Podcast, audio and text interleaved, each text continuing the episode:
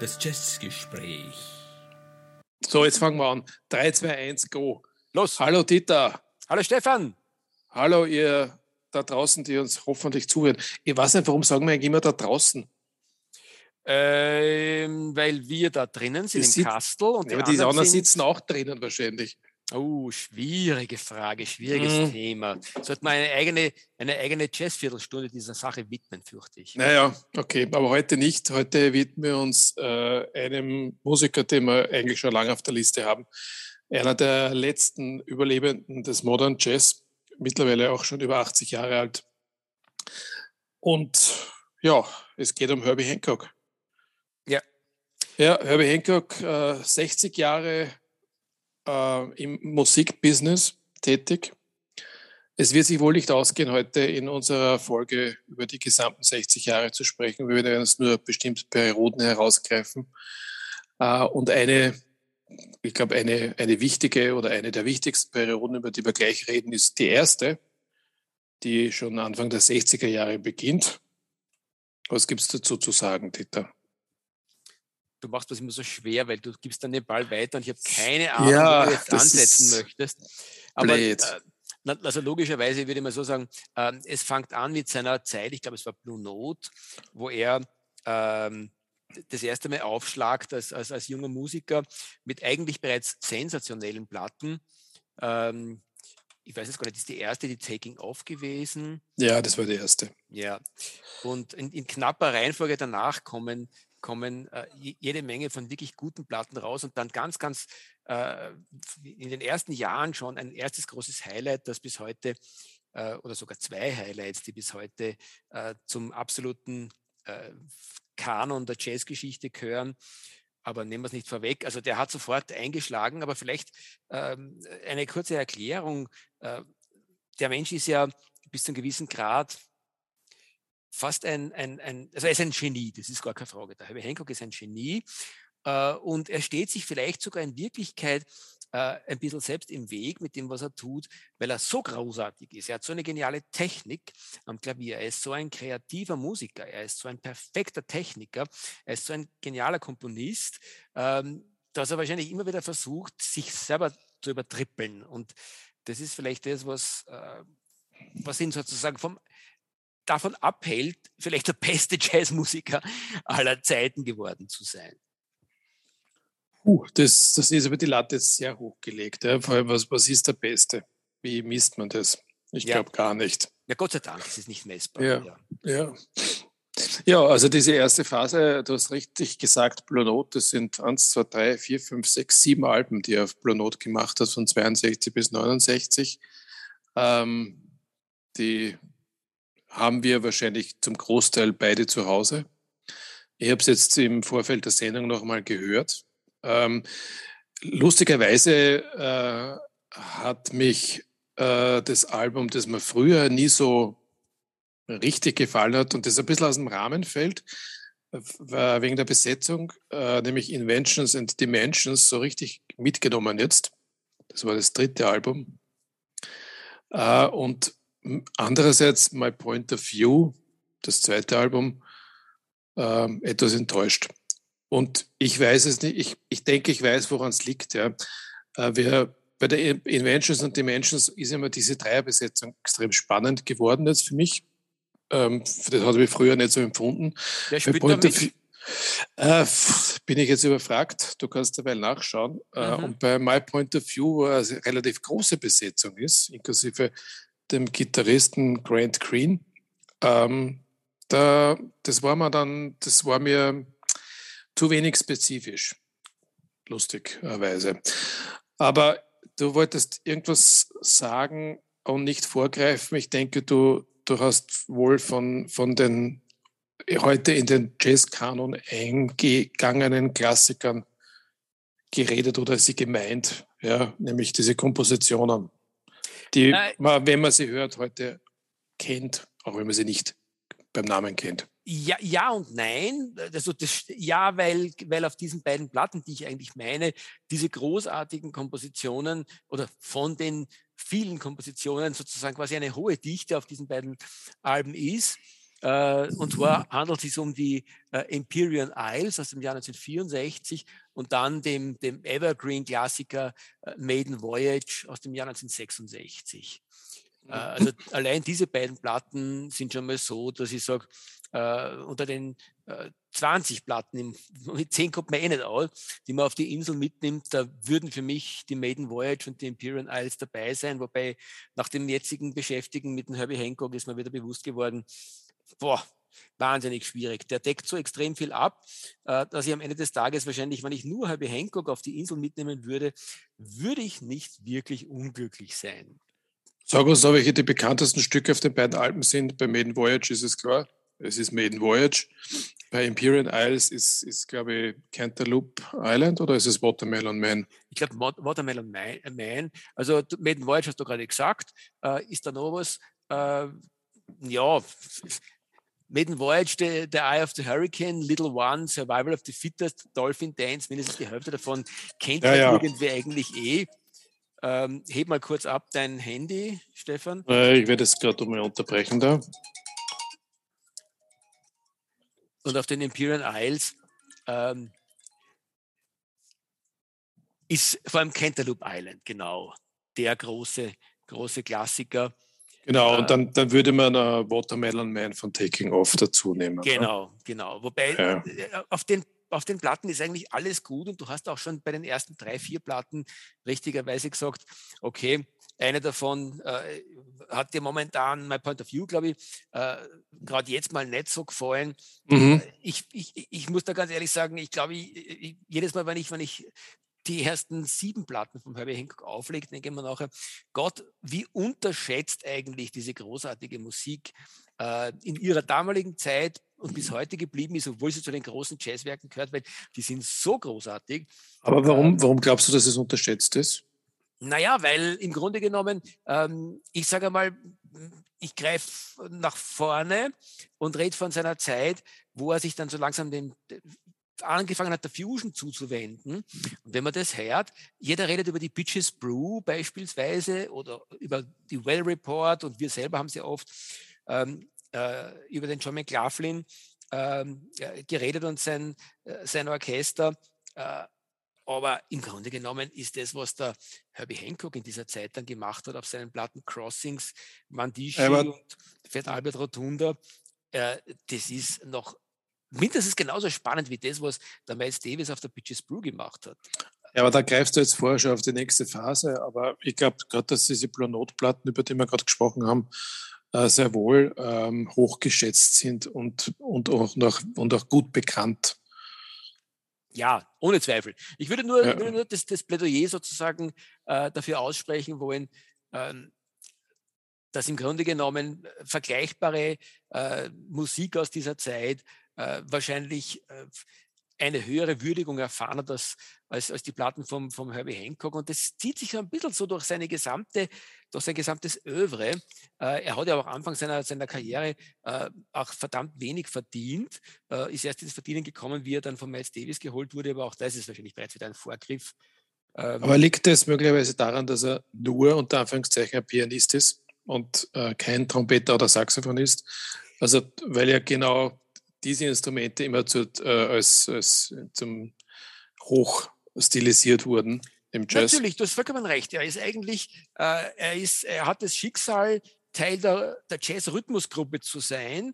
Schlagzeug, Bass und, und Keyboard. Interessanterweise ist das Keyboard ja in dieser Zeit, Anfang der 60er Jahre, eben Teil der Rhythmusgruppe gewesen. Und äh, es liegt nicht zuletzt am Verdienst eines Herbie Hancock, dass man äh, sehr rasch gemerkt hat, dass ich meine, es gehört überhaupt nichts, weil wir wissen ja, dass Schlagzeug und Bass sehr wohl auch geniale Soloinstrumente im Jazz sind, aber das Keyboard schon mal jedenfalls. Ein Klavier, ein Piano, äh, ein Keyboard ähm, ist nicht Rhythmus, sondern das ist pure äh, Harmonie und pure Melodie.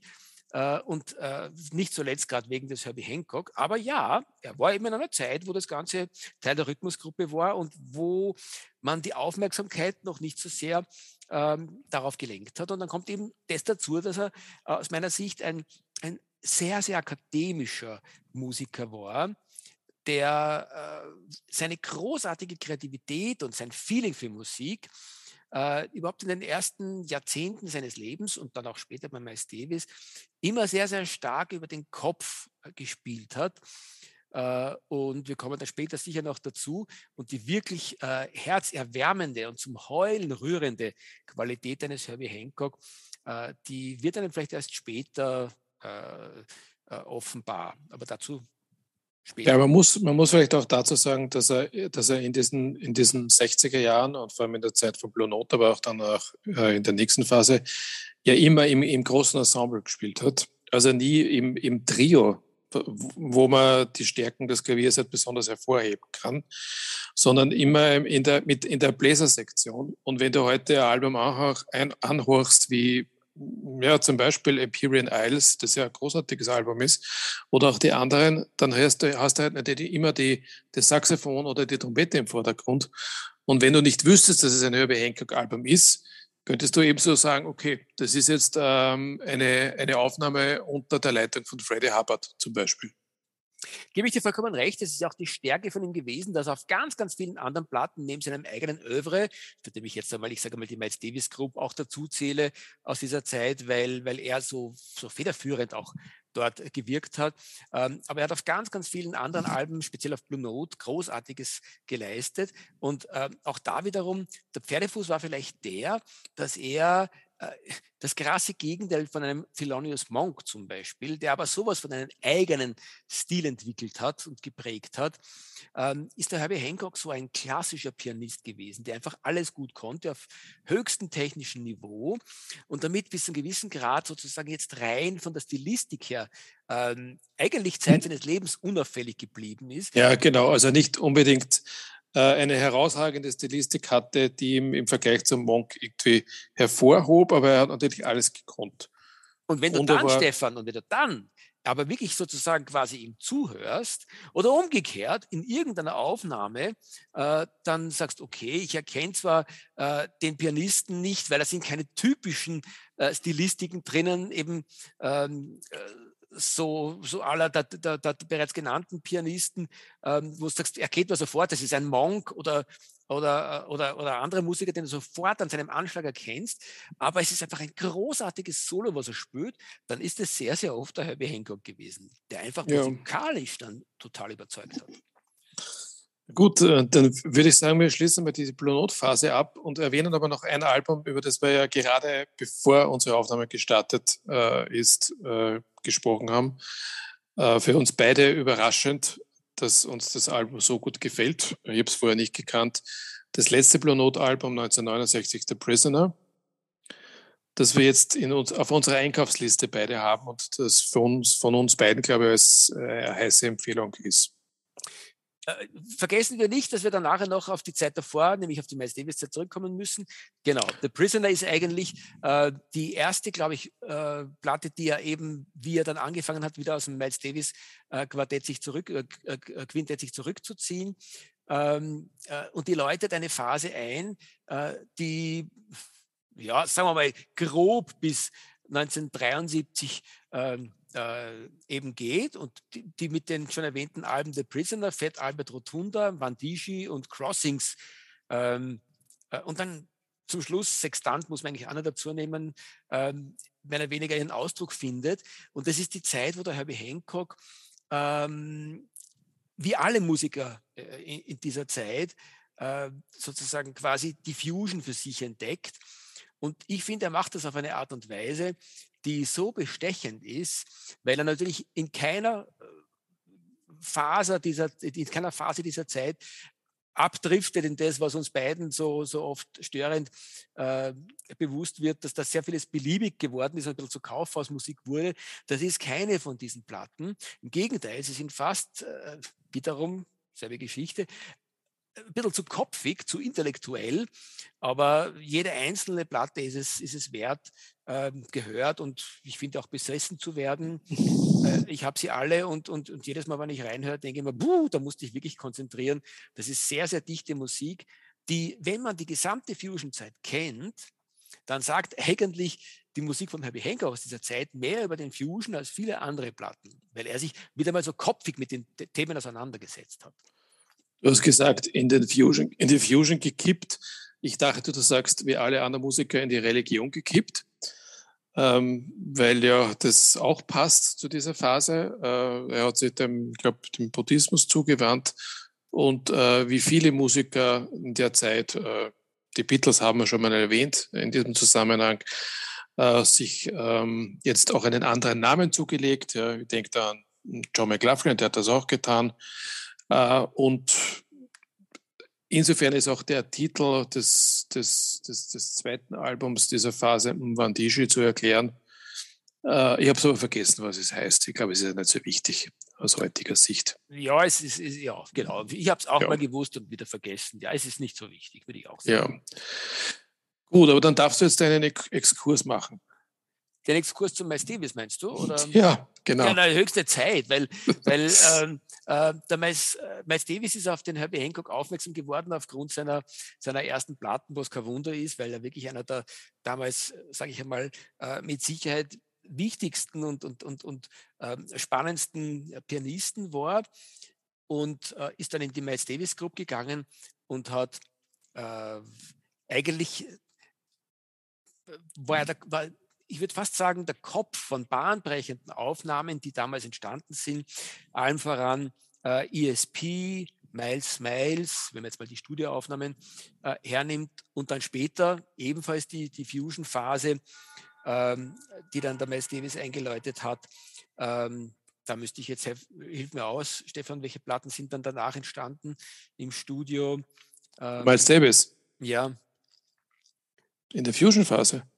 Ja, in der frühen Fusion-Phase nach, nach ESP und Miles Miles, fällt da nicht ein, macht nichts, liefern wir auch nach.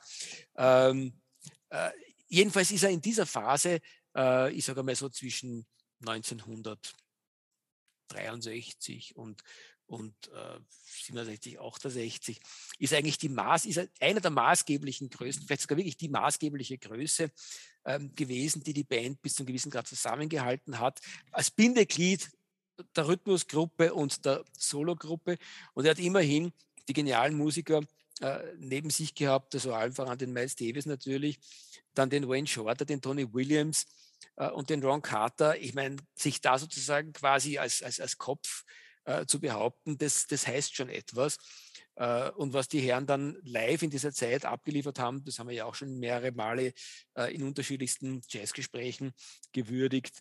Also da hat er sich wirklich schwerst hervorgetan und ist so das Bindeglied gewesen in der, äh, in, in, im großen in, Miles Davis Quintett, nachdem der John Coltrane die, den Miles Davis verlassen hat.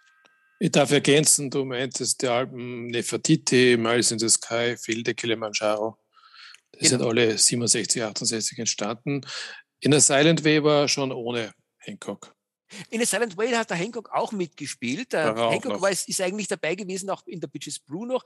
Nur da waren auch dann schon andere Musiker am Piano dabei, eben ähm, Chick Corea wahrscheinlich. Corea, genau.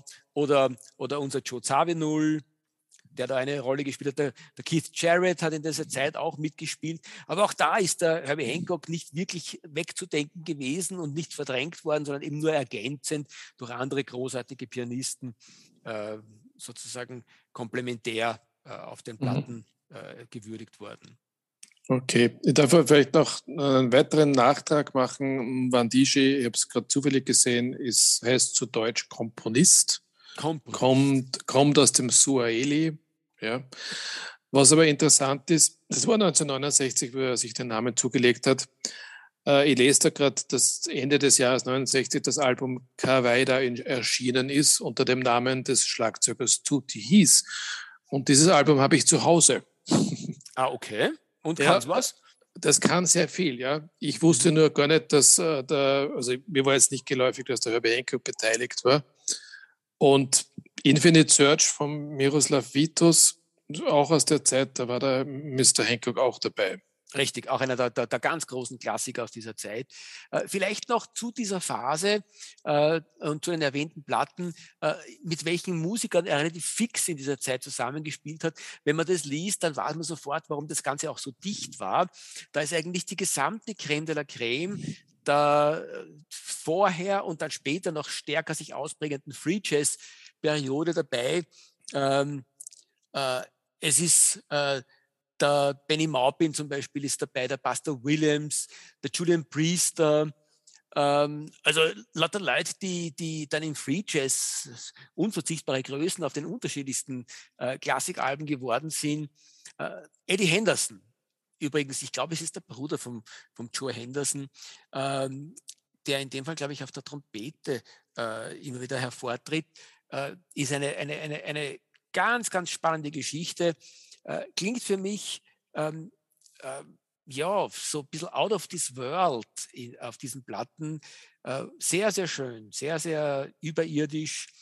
Ein bisschen wie ein, ein Miles Davis natürlich. Ähm, sehr stark wie der Woody Shaw, den ich auch sehr schätze, der das auch sehr gut konnte, out of this world zu klingen. Also wirklich äh, eine, eine sehr, sehr dichte Musik mit großartigen Musikern, die, äh, wo es dann ganz logisch war, dass da so großartige Werke entstanden sind. Ja, dann 1973 hm, ist plötzlich was ganz was anderes am Markt. Die Headhunters. Ja, wobei auch eine logische Entwicklung. Wenn man sich, ich finde es so spannend, wenn man sich anschaut, die Entwicklung äh, Sextant, äh, die Platten ist irgendwo fast ein bisschen anstrengend. Du hast, äh, glaube ich, schon gesagt, Stefan, zuvor oder jetzt eher auch im Gespräch, ja. die gefällt da nicht so gut. Stimmt auch, die ist irgendwo ein bisschen äh, strange. Äh, da merkt man so richtig, wie er dann versucht, mit der elektronischen Musik zu experimentieren. Ähm, also in eine ganz andere Richtung abgleitet, nämlich nicht in den Free Jazz wie so manche andere in dieser Zeit und auch nicht in die Beliebigkeit eines, äh, manchmal eben Beliebigkeit eines Jazzrock, sondern eben mehr in die Electronic Music. Und bevor er dann in der Electronic Music wirklich Fuß fasst, zu einem späteren Zeitpunkt, ähm, haut er noch einmal äh, mit den Headhunters 1973 äh, eigentlich, wenn du mich fragst, die Vorwegnahme des Disco hinein. Aber auf so einem hohen Niveau, ähm, nämlich lupenreiner, sehr, sehr anspruchsvoller Jazz, aber letztendlich dann sehr wohl Disco und eigentlich, wenn, wenn man so will, das, das Bu-Wort Jazzrock, das ist Jazzrock in Reinkultur, aber auf einem wirklich sehr dichten, hohen Niveau, ohne dass es beliebig und langweilig wird. Nicht umsonst ist es eine seiner meistverkauften Platten in der Zeit. Und, und ich glaube auch eine der meist gesampelten Platten. Ja, ja, ja, vollkommen richtig, ja. Ja. Ja, zu den Headhunters. Ähm, es gab auf Headhunters oder auf dem Album Headhunters Watermelon Man noch einmal in einer sehr abgefahrenen Version. Die findet sich übrigens auch auf unserer Playlist, die es zu dieser Sendung gibt. Äh, ich habe mich bei den, bei den Blue Note Alben bemüht, genau die sogenannten Hits wegzulassen, weil die kennt eh jeder. Also es findet sich von Maiden Voyage eben nicht Maiden Voyage, sondern zum Beispiel der Dolphin Dance. Ja, es findet sich The Egg von Imperial Isles als Beispiel auf der Playlist und so weiter. Schön, gute Entscheidung, ja. Ja, mhm. Gut, äh, ja, wir sind jetzt dann irgendwie Mitte der 70er Jahre angelangt und ich glaube, dass wir die Periode weitgehend überspringen können. Außer du willst dazu äh, irgendwas von dir geben. Naja, ähm, höchstens, dass mit Platten wie Secrets oder Man Child durchaus auch äh, oder auch äh, Flat durchaus Platten entstanden sind, wo sich kein Mensch muss, die zu haben. Die sind schön, sie gehört zu haben, auch absolut schön, sie zu besitzen. Nur äh, sie sind einfach so meilenweit von seinen absoluten Höhepunkten, die er bereits rausgebracht hat, entfernt, äh, dass man aus den Gründen, Stefan, gebe ich dir recht, durchaus über sie hinwegsehen kann. Übrigens genauso wie die Geschichten, die dann äh, beginnen, äh, wo er sich sozusagen parallel zu seiner, ähm, nennen wir es durchaus jetzt da in dem Fall wirklich Jazzrock-Phase, ähm, dem klassischen Bebop zuwendet mit seinem VSOP-Orchester. Ähm, mit, den, dann, mit den Marsalis-Brüdern. Hm? Ja, wo dann irgendwie auch genau das äh, wieder passiert, was, was ihm vielleicht immer im Weg gestanden ist, dass er einfach versucht hat, äh, zu kopfig zu sein. Er ist so anspruchsvoll und wird dann fast ein bisschen, ähm, also wenn ich sage langweilig, ist das ein, ist ein böses Wort, weil Herbie Hancock ist selbst dann, wenn er sehr kopfig ist, ähm, nie echt langweilig. Aber es ist dann halt trotzdem so, dass du die Sachen hörst und sagst, okay, ich habe sie gehört. Ähm, aber da haben andere Sachen in der gleichen Zeit einfach spannendere, beseeltere Sachen gemacht. Aber es ist ihm in Wirklichkeit nichts vorzuwerfen. Eine wirklich schlechte Platte hat der Herbie Hancock, muss man sagen, eigentlich, ich glaube, in seiner gesamten Karriere nicht gemacht und auch in dieser Zeit. Ähm, mhm. Ich möchte äh, aus der zweiten Hälfte der 70er Jahre aber doch noch zwei äh, Aufnahmen erwähnen, weil sie in gewisser Weise sehr bemerkenswert sind. Äh, zum einen gab es 1978 eine Konzertreihe zusammen mit Chick Corea. Das heißt, es gibt zwei Solo, also zwei Klaviere auf der Bühne und da gibt es auch eine, eine, eine Live-Aufnahme dazu. Ähm, ich muss sagen, ich habe das seit Ewigkeiten nicht mehr gehört und wie ich es jetzt im Vorfeld mal reingehört habe, habe ich mir gedacht, das ödet mich ähnlich an wie die, die Friday Night in San Francisco. Ganz genau. Von, uns, von unseren drei Gitarristen. Mhm. Also das ist als Negativbeispiel. Als Positivbeispiel allerdings äh, und das ist die erste Aufnahme und auch eine nur von zwei Aufnahmen eines Trios mit Herbie Hancock. Nämlich die Herbie Hancock Trio mit, äh, ich glaube, Ron Carter am Bass und Tony Williams an dem Schlagzeug. 1977 erschienen, damals aber nur in Japan. Okay. Ein Album, ein Album, das äh, jetzt, ich glaube im letzten Jahr, äh, in Europa als Reissue auf Platte rausgekommen ist. Natürlich, wie alle Reissues, das haben wir ja heute auch schon festgestellt, vor der Sendung zu einem prohibitiv hohen Preis. Aber ein tolles Album. Ich habe es da gerade, ja. 77 und mit, Wounded Bird ist die, ist die und, und das Trio, äh, das hat, ich glaube, 82 oder so noch einmal eine Aufnahme gemacht, die auch sehr gut ist, die man aber im Moment, glaube ich, nicht kriegt. Schau hast du, ja, Herbie Hancock Trio 82, auch wieder auf Wounded Bird. Schau hast du ja wirklich äh, Grabearbeiten erledigt. Danke dafür, Stefan. Sehr, sehr spannend. Wir haben übrigens jetzt in der Zwischenzeit wirklich jede Menge von Platten, die er in dieser Zeit gemacht hat, übersprungen. Aber durchaus zu Recht. Äh, da ist dann ganz, ganz viel gewesen, was man nicht wirklich braucht. Liegt auch daran, dass der Herbie Hancock damals endlich ins Verdienen gekommen ist nämlich so richtig ins Verdienen, viel Filmmusik gemacht hat, ein sehr, sehr gefragter Studiomusiker war, ein Komponist, unter anderem ähm, mit der Johnny Mitchell großartige Sachen gemacht hat, ähm, äh, Filmmusik, äh, ich glaube, äh, Antonioni, äh, mhm, mhm. seiner großen Filme. Also er hat ja. Halt einfach wirklich vieles Großartiges gemacht und ist Gott sei Dank ins Verdienen gekommen. Es ist ihm wirklich zu äh, gönnen. Ähm, und hat auch da wirklich wunderbare Musik gemacht, durchaus teilweise auch abseits ähm, des Jazz. Äh, und nichts davon ist, ist, ist, ähm, ist, äh, ist unnötig gewesen.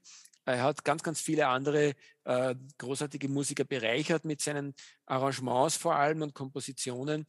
Ähm, aber im Grunde genommen ist dann trotzdem äh, das Thema, dass da sozusagen in seinem Oeuvre, das so dicht war und wo so viele großartige Platten entstanden sind, entsteht da schon ein verdammt langes Loch, das eigentlich bis zu einem gewissen Grad ähm, äh, fast Jahrzehnte dauert und nur unterbrochen wird durch einzelne äh, Richtungswechsel, wo er schon wieder sozusagen quasi einen hineinknallt und die Musik, wieder Miles Davis, unscheinbarer, aber eigentlich genauso wichtig, ähm, die Musik in einer ganz, ganz entscheidenden Weise vorangetrieben hat. Und einer der wichtigsten äh, Punkte in, in, in seiner Karriere und für die Musikgeschichte ist für mich das Jahr 1983, wo er die Platte Future Shock äh, rausbringt. Genau. Future Shock ist äh, die eigentlich in den, drei, in den 80er Jahren oder in der Zeit, in der wir uns befinden, erwähnenswerte Platte. Was, was zeichnet Future Shock aus?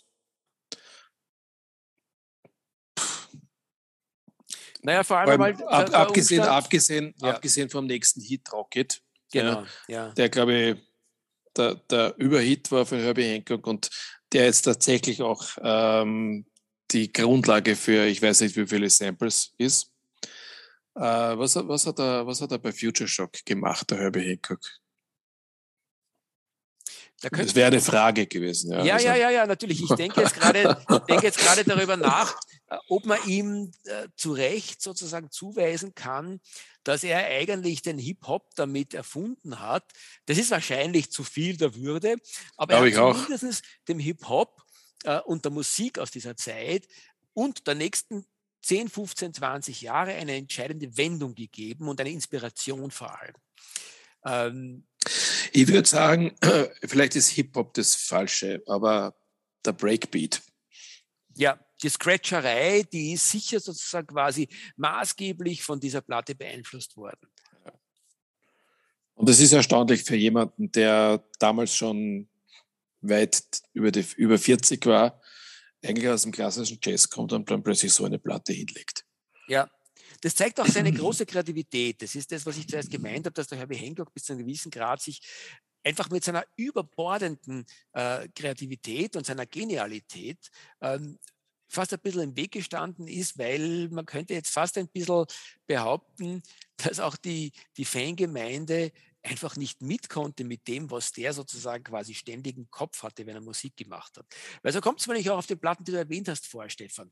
Ähm, äh, die Chicaria-Geschichte äh, zum Beispiel. Da sitzen dann zwei geniale Musiker, die wunderbare Musik gemacht haben und auch auf Platten verewigt haben. Und du sitzt dort. Ich kann mich erinnern, ich habe den Herbie in der Zeit auch vielleicht sogar mit Chicoria live gehört. Äh, jedenfalls äh, kann man das KZ erinnern, ähm, dass ich immer wieder abgeglitten bin und mir gedacht Mensch, ich habe schon damals von der Größe des Herbie Hancock äh, gewusst und, und es war für mich auch schon damals eine Once-in-a-Lifetime-Geschichte, den live zu hören, wie später Gott sei Dank noch einige Male mehr. Aber irgendwie bin ich immer wieder abgeglitten, weil es einfach so anstrengend wurde. Und das ist das, was ähm, in Summe gesehen halt äh, beim Herbie Hancock immer wieder äh, passiert ist. Und damit sind auch seine bahnbrechenden Errungenschaften, wo er die Musik richtig in eine, neuen, in eine neue Richtung versetzt hat, einfach ein bisschen untergegangen, weil es andere plakativer gemacht haben zur gleichen Zeit. Mhm. Ja, magst recht haben. Aber natürlich haben wir, das, haben wir die Musik aus der damaligen Sicht auch anders beurteilt, als wir das heute tun und tun können. Ja, in der, in der in der Retrospektive. Na, hundertprozentig. Ja. ja. Ich glaube, was, was, was den Hancock auszeichnet, also vor allem um, um, das, um das Werk Future Shock herum, ist, dass er ja nicht der Einzige war, der, der in den Anfang der 80er Jahre noch Innovation gesucht hat. Ja. Äh, es sind neue Instrumente äh, populär geworden, die Synthesizer und das Klavinett und was weiß ich, wie das alles geheißen hat. Also keine, oder dieses Tasteninstrument, das man, das man spielt wie eine Gitarre. Mhm, Hast, mhm. wie, wie heißt das? Ich habe keine Ahnung. ja, ich weiß es nicht, ja, keine Ahnung. Aber viele haben es halt verwendet und es ist nichts Gescheites dabei rausgekommen. Und bei ihm ist schon was Gescheites rausgekommen. Auch wenn ich jetzt nicht unbedingt äh, Future Shock zu meinen äh, Lieblingsalben zählen würde, ich habe sie nicht einmal. Ja, ich habe sie auch nicht. Ich habe sie Hast auch, nicht. auch nicht. Ja. Aber sie ist einfach bahnbrechend gewesen. Äh, das merkt man in der Retrospektive noch viel, viel äh, deutlicher, äh, als man es damals gemerkt hat. Nicht so wie übrigens auch dann, dann so einige andere Platten äh, einfach einen entscheidenden Impuls gegeben haben. Und rund zehn Jahre später, dies ist da dran. Ich erinnere mich noch, äh, da hat es den Virgin Megastore noch in Wien gegeben und immer die mhm. Platten mhm. angehört. Und sie ist bis zu einem gewissen Grad nach zehn Jahren dann noch einmal mehr oder weniger ein, ein, ein Aufguss und eine Weiterentwicklung von Future Shock gewesen. Und sie ist eigentlich eine, eine sehr, sehr spannende Platte, aber ich brauche sie heute genauso wenig, wie ich sie mir damals äh, zugelegt habe, weil ich mir dachte, okay, ja, da gibt es einfach zur gleichen Zeit anderes, das spannend ist. Aber im Nachhinein betrachtet muss man sagen, das ist trotzdem eine Musik, die man ein paar Jahre später dann vielleicht noch ein bisschen besser versteht und wertschätzen kann, als zur Zeit, wie sie entstanden ist.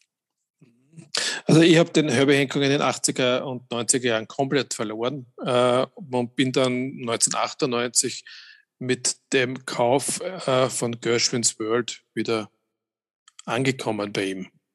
Und das ist auch das letzte Album, das ich von ihm habe. Ja, und, und, und, und ich, bis zu einem gewissen Grad, äh, ich habe mir es jetzt äh, wieder angehört, bis zu einem gewissen Grad ist es äh, ich übertreibe, ich weiß, aber ich, ich kann es vom Herzen wirklich äh, sagen, das ist the one and only Album. Es ist eine von den Platten, die, wenn man auf die Insel muss und du fischst schnell hinein in deine, in deine Sammlung äh, und du erwischt die Gershwins World, dann hast du einen guten Griff getan. Die deckt nämlich nicht nur ganz, ganz viel äh, Jazzmusikgeschichte ab, sondern sie deckt vor allem so viel Seele ab. Und äh, ich bin so dankbar, dass, dass der Herbie Hancock äh, in, im 98er Jahr diese Platte gemacht hat, weil er genau das, was man ihm, was ich ihm jetzt zumindest äh, in, dem letzten, in der letzten halben Stunde vorgeworfen habe, das hat er einfach Lügen gestraft. Er hat nämlich äh, um sich Musiker geschart, die es mit ihm gemeinsam geschafft haben, eine dermaßen beseelte Musik zu machen, äh, wo du, wenn du sie hörst, so wahnsinnig ins Gefühl kommst. Und ähm, ich muss gestehen, dass immer wieder, wenn ich diese Platte höre, kommen mir fast bei gewissen äh, Passagen die Tränen, weil es einfach so wahnsinnig gefühlvoll und großartig ist. Äh, Lullaby. Bitte? Lullaby. Zum Beispiel, ja. Ähm, und äh, es sei nicht unerwähnt, dass einer der kongenialen Musiker, über den wir uns sicher mal äh, noch ausführlich unterhalten sollten, ähm, der, glaube ich, in der Zeit auch damals so richtig groß und fett rausgekommen ist, der James Carter gewesen ist, der da ein kongenialer, wunderbarer Partner für den Herbie Hancock war. Und du spürst so richtig, wie, wie sich die beiden gegenseitig beflügeln für wunderbare Soli. Eins ist gefühlvoller als das andere. Zugegeben, das war mir nicht bewusst. Mhm dass der, dass der, genau, der James Carter da mitspielt. Ja, ja, ja. Ja, ja das war 98. Ich glaube, was so nachher gekommen ist, du hast einmal die, die, Johnny, die Johnny Mitchell erwähnt. Da hast du aber gemeint, ein Johnny Mitchell-Album oder mehrere, bei dem bei denen Herbie Hancock mitgewirkt hat. Er hat aber dann ja der Johnny Mitchell noch ein Denkmal gesetzt mit der Johnny Letters äh, im Jahr 2007 ähm, mit vielen Gastmusikern, Sängerinnen und Sängern. Also Johnny Mitchell natürlich, aber auch Leonard Cohen oder auch die Tina Turner, sehe ich gerade. Ja, okay.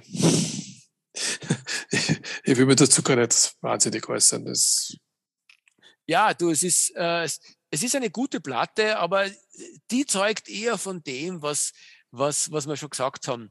Äh, er, er hat einfach ganz, ganz viel äh, als Gastmusiker bei anderen Größen mitgespielt. Er hat die Musik von anderen Leuten geprägt. Ähm, aber äh, das ist mit Sicherheit äh, eine übrigens, glaube ich, sehr, sehr beachtete Platte. Aber ja, ja absolut. Ja. Hat ja. sicher Grammys gewonnen, ja. Ja. Würde ja, jetzt mal behaupten. und das ist genau der Punkt er hat so eine Tendenz gehabt, äh, Dinge zu produzieren, die Preise gewinnen können. Und das sind aus meiner Sicht nicht seine besten Dinge gewesen. Ja, das stimmt, ja. Sehe ich auch so. Nein, und äh, jetzt ist es eigentlich so, dass er in den letzten Jahren, ich glaube, er, er tourt immer wieder mit jüngeren Musikern, er macht immer wieder was mit Wayne Shorter. Ich habe mal kürzlich was Eve, auf, auf, auf deine Initiative hin, dass mir was geschickt, habe ich ihn irgendwo mit jüngeren Musikern gemeinsam mit dem Wayne Shorter, der so was wie ein kongenialer Bruder für ihn Zeit seiner musikalischen Karriere war, äh, gewesen ist, gehört. Und wenn die zwei alten Herren, beide inzwischen jenseits der 80, dann sozusagen so miteinander dahin improvisieren, dann ist das schon noch einmal extra klasse. Aber ich glaube, da gibt es nicht wirklich etwas, äh, was auf, auf Platte verewigt ist. Leider Gottes, weil ähm, das, was man so da und dort im Internet dann irgendwo aufschnappen kann, keine Ahnung, wie diese Sessions zustande kamen und wo sie abgebildet sind. Ich habe nichts gefunden. Tut mir sehr leid, weil ich glaube, dass da noch was, ein, ein großer Wurf wie Gershwins World drinnen wäre. Ich weiß es auch nicht. Ich kann dazu auch äh, nichts beitragen. Jo, das war Herbie Hancock. Knapp ja. und knackig. Dann gehen wir zum, zum, zum Schluss über. Die Playlist habe ich erwähnt heute schon. Äh, das impliziert gleichzeitig, dass wir natürlich auf Spotify zu hören sind. Äh, auch auf Apple Podcasts und auf unserer eigenen Homepage, die man unter letscast.fm findet. Da findet ihr auch alle Folgen äh, und Dort kann man auch Feedback hinterlassen. Und ich betone es noch einmal, wir würden uns freuen über Feedback. Wir würden uns freuen, wenn ihr uns zuhört, ihr Lieben, da draußen. Oder drinnen das oder dazwischen. Ist natürlich die Voraussetzung für Feedback, ja. Gut. Hat mich gefreut, lieber Stefan. Hat mich gefreut, ihr da drinnen, draußen, dazwischen, oben, unten, wo auch immer. Freue mich aufs nächste Mal. Ja, ich mich auch. Tschüss. Baba.